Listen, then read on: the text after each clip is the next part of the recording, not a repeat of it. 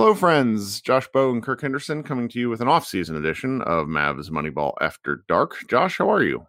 Uh, I'm doing pretty good. Uh, not the way I want to end my holiday weekend with some stuff going on in my personal life, but we will not bo- bore our listeners with that. But all things considered, good health. Everything's going good. Can't complain otherwise. I have a sweet, sweet sunburn from spending way too much time at the pool.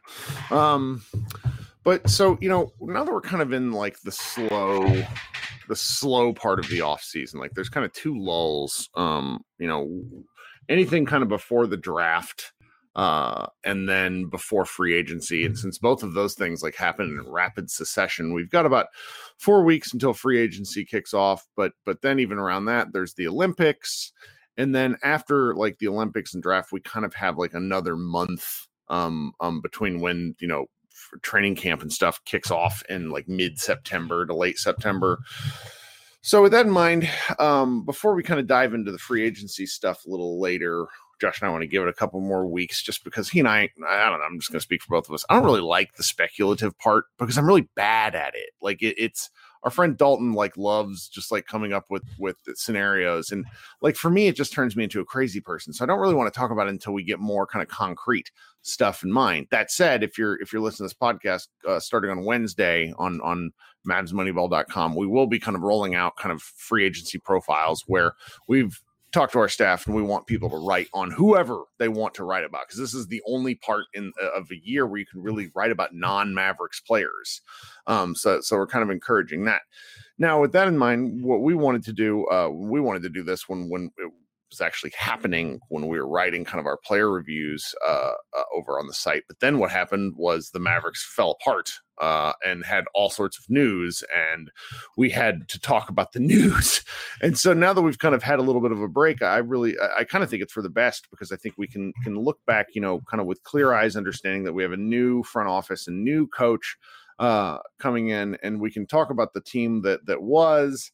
And, and you know talk about like they're they're kind of and what that might mean for these guys going forward with kind of that in mind which i think is is a little you know it's it's nice in the sense of it it, it we can be a little more forward thinking um and if you've read the title we're going to talk about three guys today and we're kind of go through going to go through guys um in chunks of three until we make it through all of the roster, at least all of the roster that we feel like talking about. Um, so today we're going to talk about Luka Doncic, uh, Maxi Kleber, and Trey Burke, um, and and probably maybe we'll just do that order. Um, so so Josh, let's let's just like kind of start with Luka. Like what what more can like what, what, what, do you do for a guy who hits his uh, second first all NBA team in his third year?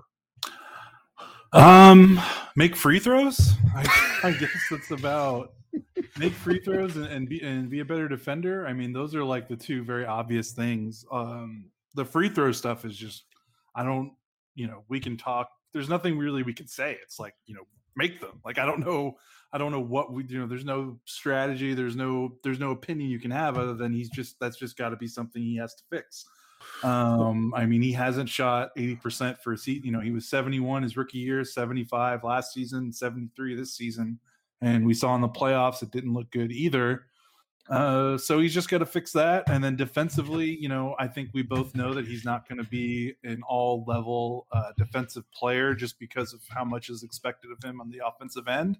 Mm-hmm. Um, and there's only so much a guy that get has so much of an offensive load. There's only so much he can do defensively, unless you know, unless you're like a a, a LeBron type, you know, godlike player.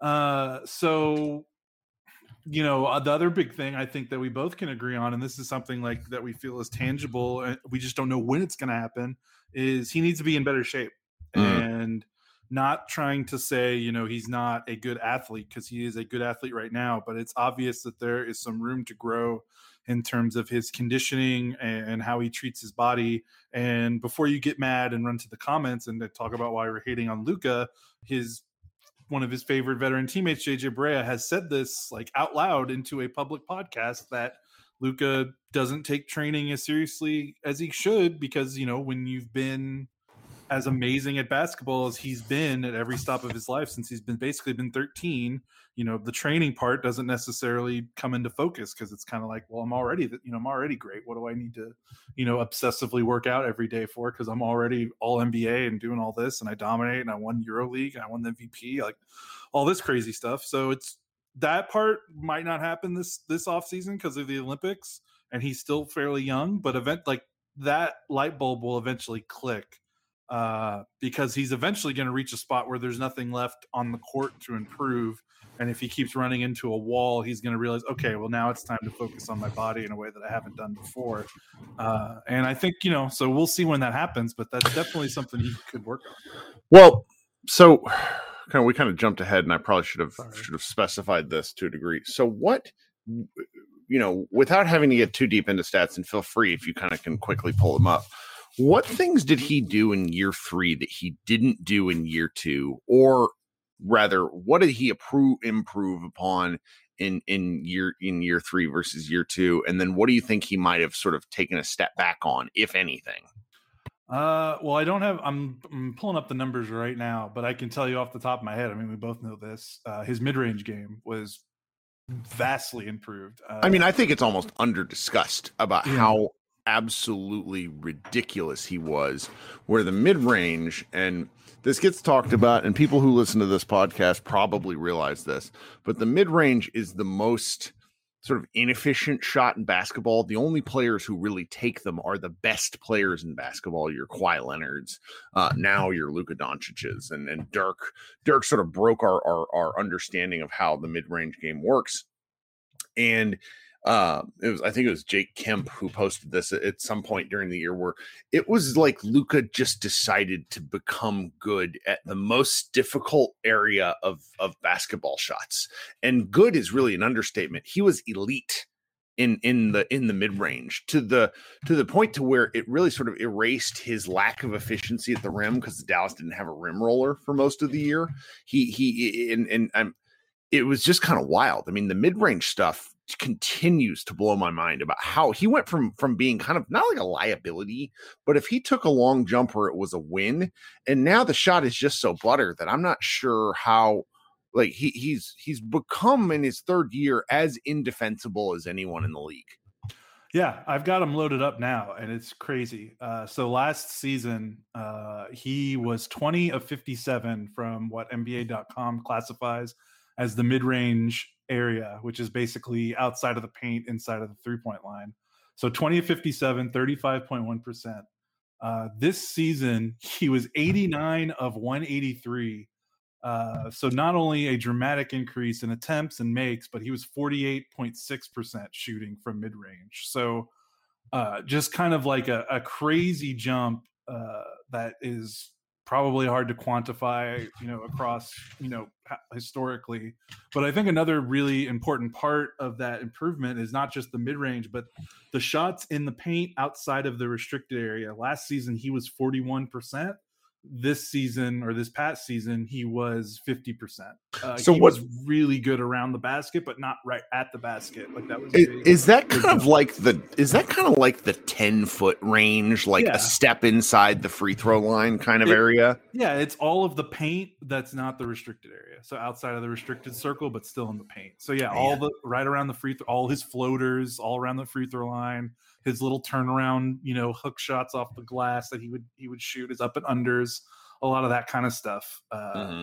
The floater game, especially, like that was that was it. You know, when he would have a defender on his back in the pick and roll, the Chris Paul move, and he would kind of just keep keep that defender on his back, and then the big man would be in front of him guarding the rim, and then he would just hit that little, you know, that little one handed push shot floater.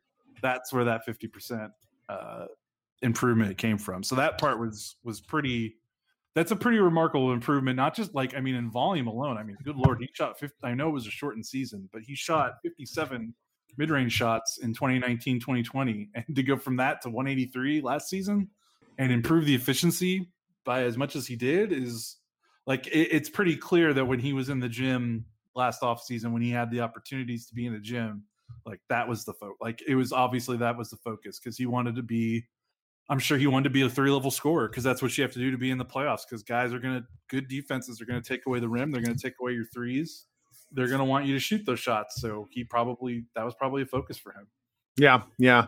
And his three point percentage took a, a I could be wrong on this, so I hope someone tells me if I'm wrong, but he went from shooting uh, his rookie season 32.7% from three, 31.6% from three, up to an even 35% this last year. Uh, and I feel like a 3.4% increase with the kind of volume that he takes is a is a statistically significant number. Um, he he shot f- nearly 553s this season, and to go from where he was, where it's really, you know, three percent over over the course of 500 shots is something like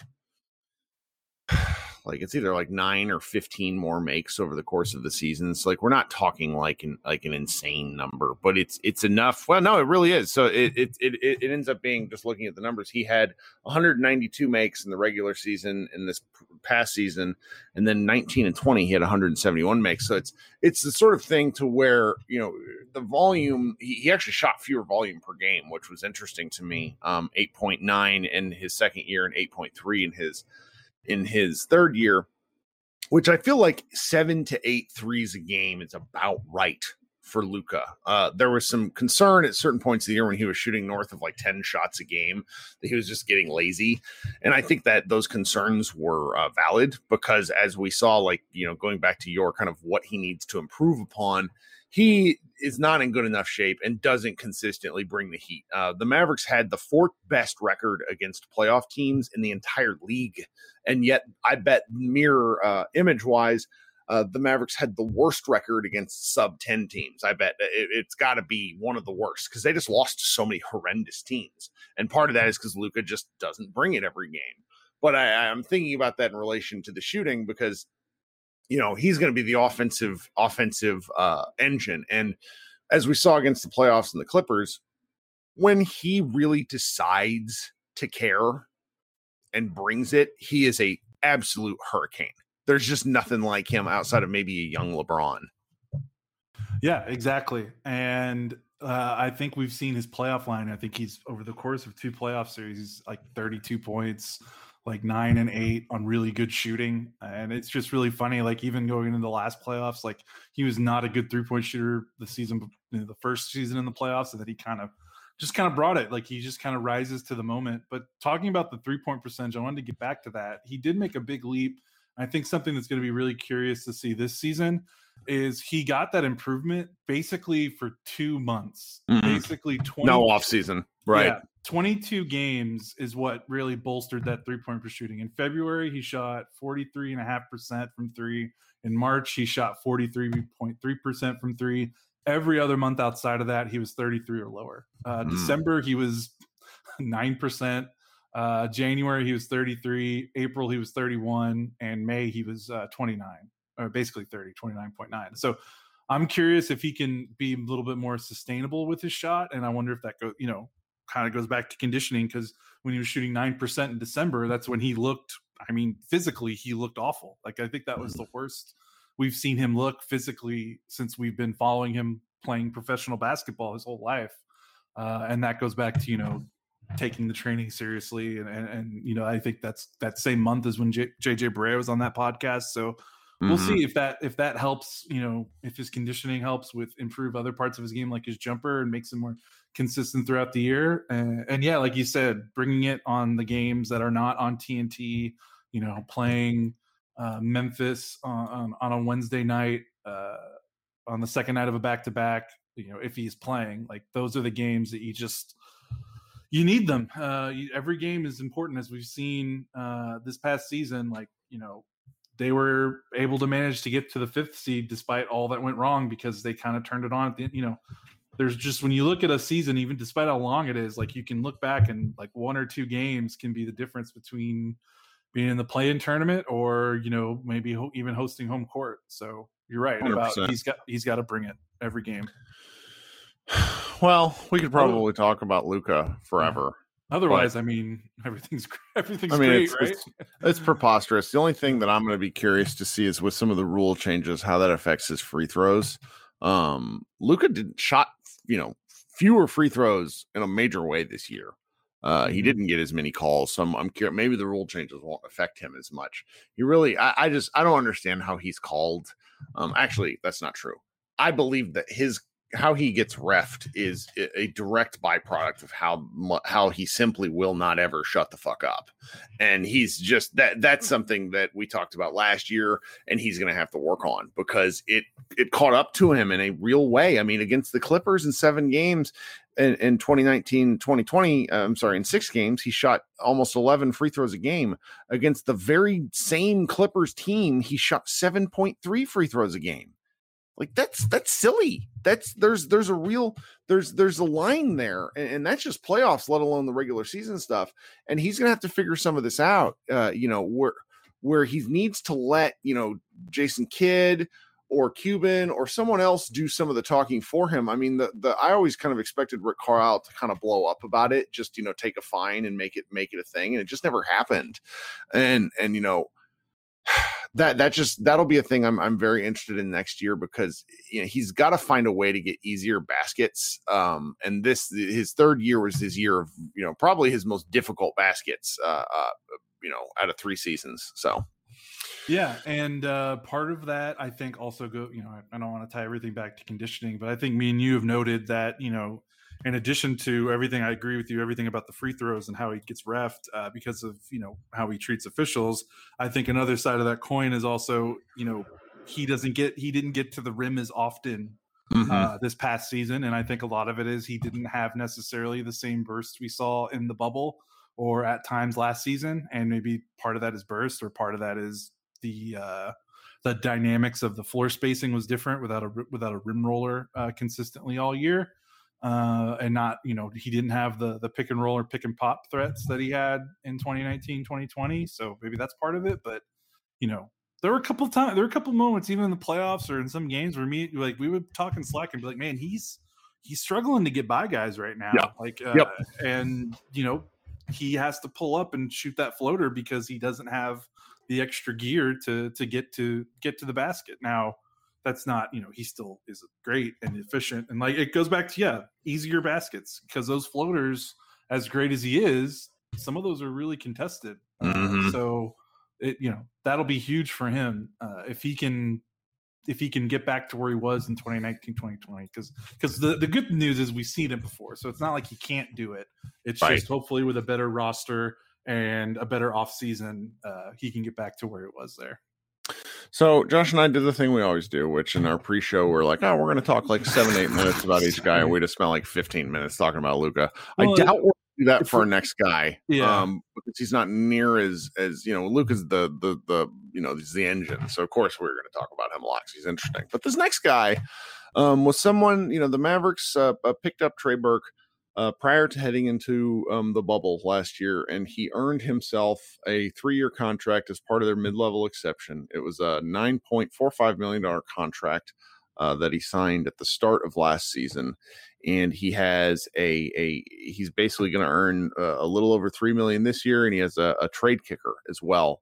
Um, I think the trade kicker was probably agreed upon by both parties because if the Mavericks ever come across a trade, having um, you know more more salary can often be of value at this point because despite the average, I think the average NBA contract at this point is like nine million dollars. Most guys make north of like fifteen. Uh, like the most expensive best players are like 15 to 25 or 30 million dollar guys and then there's a whole bunch of people that make like four so you just you, you need like salaries like that on the roster well in Burke's second year, he was uh, second, you know, kind of season with the Mavericks. He played in 62 games. He play, played just under 15 minutes, which really feels like a lot in retrospect. Um, he he, you know, scored about you know a little over six and a half points, and was frankly just not good. Um, I I don't know, you know, any other way to to put it. Uh, you know, the the it's very frustrating that the Mavericks, you know, opted to give this guy this sort of deal when he just even before in his previous, you know, seasons um in the league, he he wasn't he he just he's a guy. And the Mavericks sort of expected I, I feel like that he was put in a position to to to not to fail, but he was it's just a salary you know, like kind of roster filler following the bubble. And when COVID happened, he played more than he needed to. And then he, you know, was kind of in and out of the rotation at best. He he just he's a single, you know, he's a single skill guy when it comes to scoring. And if he's not scoring, he doesn't really bring much to the team. Yeah. Um his assists and turnover numbers are hilarious. Uh, for a guy that when he's on the floor, he usually has the ball in his hands like a lot. Uh, the fact that he played 911 minutes and had 33 turnovers, but also just 81 assists, like, is just hilarious. Like, he shot every time he touched the ball. Is, yes. is what he did. Yeah, yeah, it's it's crazy. Um, but Respect. yeah, like yeah, I don't blame man. When you look at his career, man, I don't I don't blame him. He take every shot you can get. Um, but yeah, it's a it's a weird case where he was not good, and he they needed someone in his spot to be semi productive. But you can't get mad at the money necessarily uh, because it's not a lot, and like you said, you kind of need guys with his salary range to to match to match dollars and cents and, and trades. Uh, so it's kind of one of those things where it's frustrating because it probably feels more frustrating to us as people that are really intent in watching this. Like people from mm-hmm. outside probably look at Trey Burke and like, oh, why do people get mad? Like he's just. He's I mean, he got he got inserted into the final or not finals. He got inserted into Game Seven in the second half when the Mavericks had nothing, yeah. and it just felt so unfair to him. Mm-hmm. Like, yeah, it, but it's one of those things where the Maverick, like he wouldn't be in the NBA if the Mavericks weren't signing. Like if they if they didn't sign him before the bubble I don't think he was going to get picked up by another team because he was free for a while after he let he got dropped from Philly, and it's hard to imagine anyone else would have really given him that same contract if the Mavericks didn't this last offseason.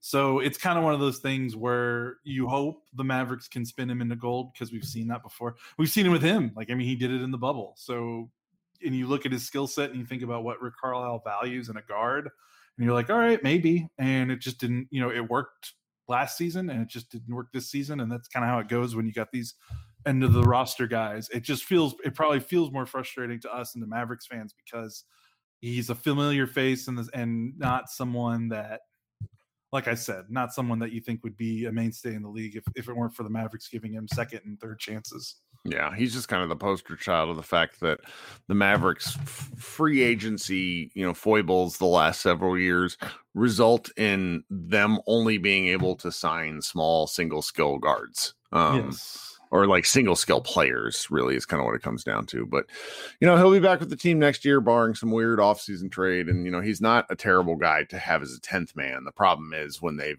had to bump him up the rotation to anything more than that and you just see kind of kind of just the limitations of his game. Um yeah so that's kind of what it is uh with uh with with trey burke. Um the last guy we're going to talk about is is just such a lightning rod. Uh maxi kleber is you know, playing with the Mavericks yet again. I think he's he's been with the Mavericks his entire career, which is how many? I should should have had him pulled up on basketball. Four reference. four seasons. He just completed his fourth season. Fourth season. He's going to be thirty one at some point or thirty. I can't remember how old he is, but he's he's you know he's this uh, six ten power forward who is made his his kind of you know bones in the NBA as a strong defender who developed a three point shot. And this last season, he was, you know, in, in the season prior, 2019, 2020, he was an absolute Iron Man. He played 74 of 75 games in the 2019 20 season. Um, and they, I, I think, you know, the fast turnaround, uh, paired with COVID, paired with you know just sort of the fact that the Mavericks have played him a, a lot of minutes. Um, it, you know the the twenty five a game. You know he's, he's basically averaging just over 25 a game the last two seasons which for an un, un you know uh, uh, an older undrafted free agent is he, there's a reason he was never drafted to begin with. I mean, the Mavericks have really maximized what they've been able to do with Maxi Kleber, and he he got hurt this year and his Achilles, and Achilles is just something that you don't bounce back from if it's sore. It's it's a management injury, and once his Achilles went, he really became a fairly um pedestrian player, despite the Mavericks using him to to do things that were it, eh, eh, just big asks of him, and he never really played poorly. it's just he he he was asked to do a lot and in the end he wasn't really capable of doing as much as the Mavericks asked for. Would would you think that's fair? I think that's fair, but I would also say he played he's played poorly in the playoffs. Two years in a row. Yeah. You know, and this past year, you know, the Achilles, you know, we can he's had COVID, so we can maybe give him a pass. But the year before he was healthy, uh, and he gave them, you know, almost nothing. I know he he guarded Kawhi, but I, am tired of giving pats on the back for him guarding Kawhi when Kawhi averages like 38 points a game on 55% shooting on him. So, you know, mm-hmm. congratulations. Mm-hmm. You, you know, you guarded Kawhi uh, and you've lost in the playoffs, you know, two straight years and he's gone absolutely ape, ape S on you. Yeah. So I mean that's that's harsh because like you said, it's not he shouldn't be guarding. I mean, at least this insane. year he hit his threes in the yes, playoffs. Because but, if, if you go back to to to the previous uh, season, he was uh, in in the bubble. He was five of twenty six against the Clippers. This year he was eight of twenty in seven. But the problem is he he was eight of twenty over seven games. So if, if you're there's no real value in being a sharpshooter if you don't take things at volume. Yeah, I mean he averaged two point nine shots three point shots per game in the playoffs. He averaged four shots total. Um, you know, he consider he was playing like north of 26 minutes a night. That's like his shooting and spacing didn't mean anything because he was basically not taking any shots. And like, it's really nice if you're making 40% of your threes, but you're if you're only shooting a couple times a game, the defense does not care. Like they're mm-hmm. not they're not concerned about that. Uh, the thing that really concerned me this season, despite his career year from three, is his two two stats. His two point attempts uh, decreased dramatically. He averaged 2.6 two point attempts uh, per game last season.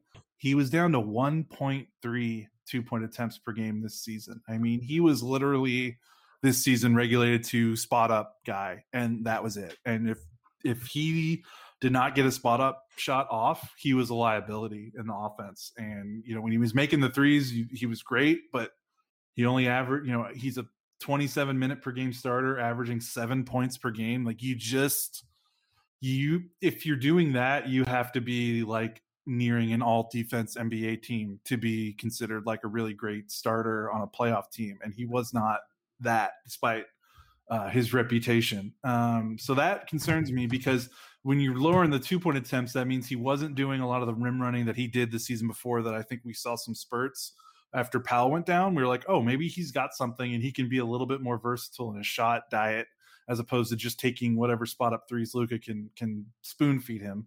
That kind of went away. And then the big one to me is his block rate went down again. Uh, career low 2.4% block rate.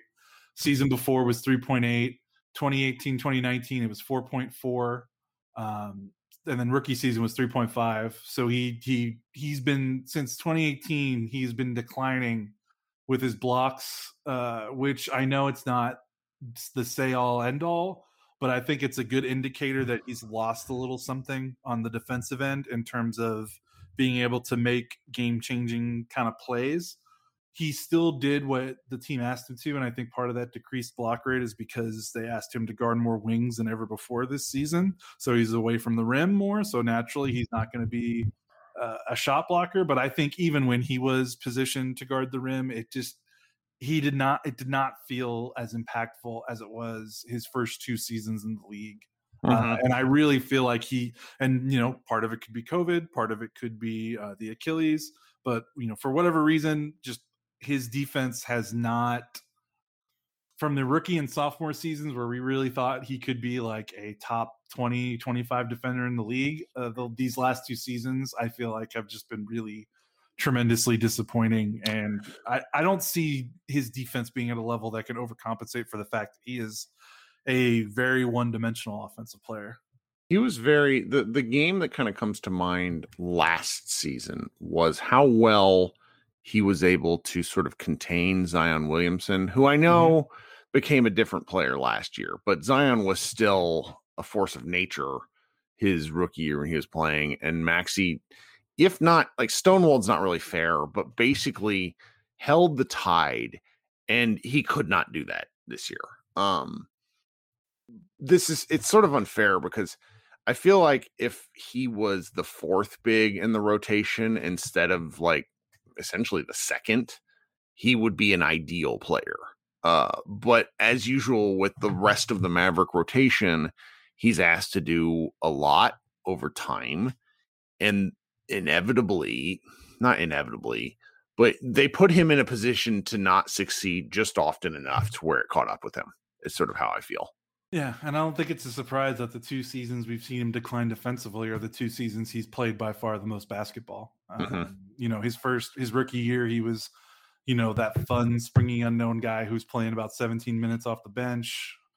Year before that, the 2018-2019 year, he was back up to DeAndre Jordan playing 20 minutes, and I'm sure uh, with the DeAndre Jordan goggles, we are like, oh my God, look at this guy. Cause DeAndre wasn't, you know, he had the stone feet and just did not guard the rim. And then, you know, Maxi would come off the bench and he'd be flying around, chasing guys at the three point line, blocking shots at the rim. And he, he probably looked like a revelation.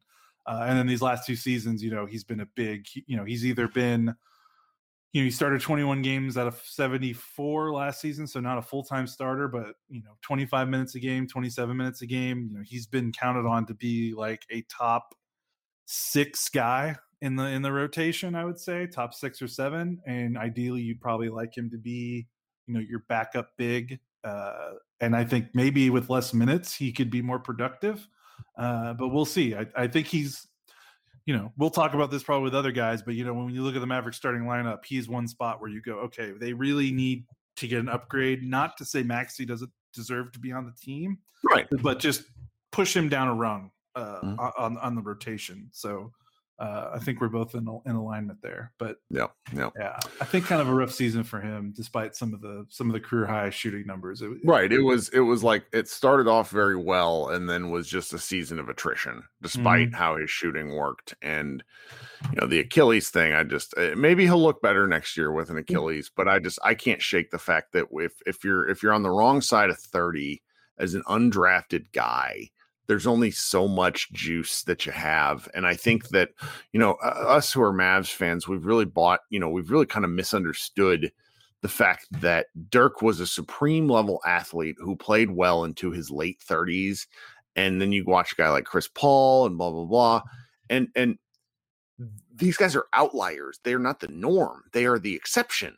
They're and, also and, that's also why they get paid thirty-five million dollars a year. Correct, and it's why they get drafted so high. And it's like, mm.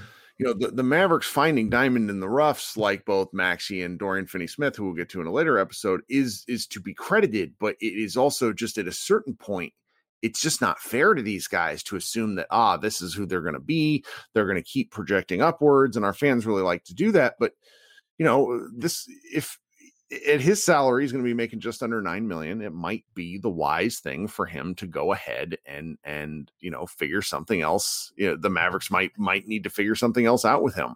You know they they this this new front office has a lot of options. Wouldn't shock me if if two of the three guys we talked about tonight aren't on the roster next year you know?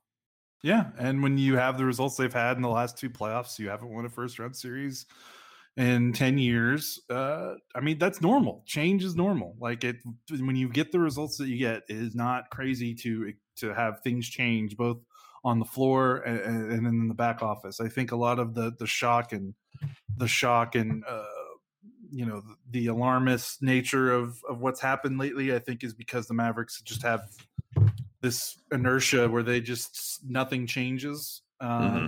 so this is normal. Like normal NBA teams go through ups and downs, and when it's down, it's like, hey, we got to figure something else out.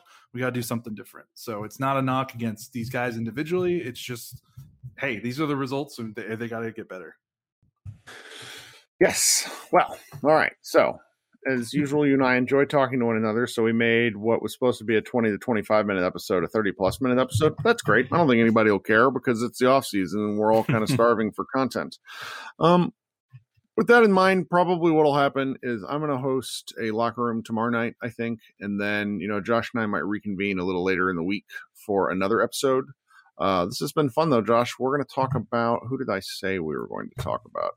Um, probably coming up later in the week, we're going to chat about uh, Porzingis, Powell, and and then rookie Josh Green. Um, and that's that's if you know, be thinking about that, guys. Anything you want to point out to me about their seasons? Lord knows, uh, y- y'all, Josh Josh Green believers are a incredibly special crowd. I appreciate uh, the passion and the insanity that comes with rooting for a second year player who didn't play that much.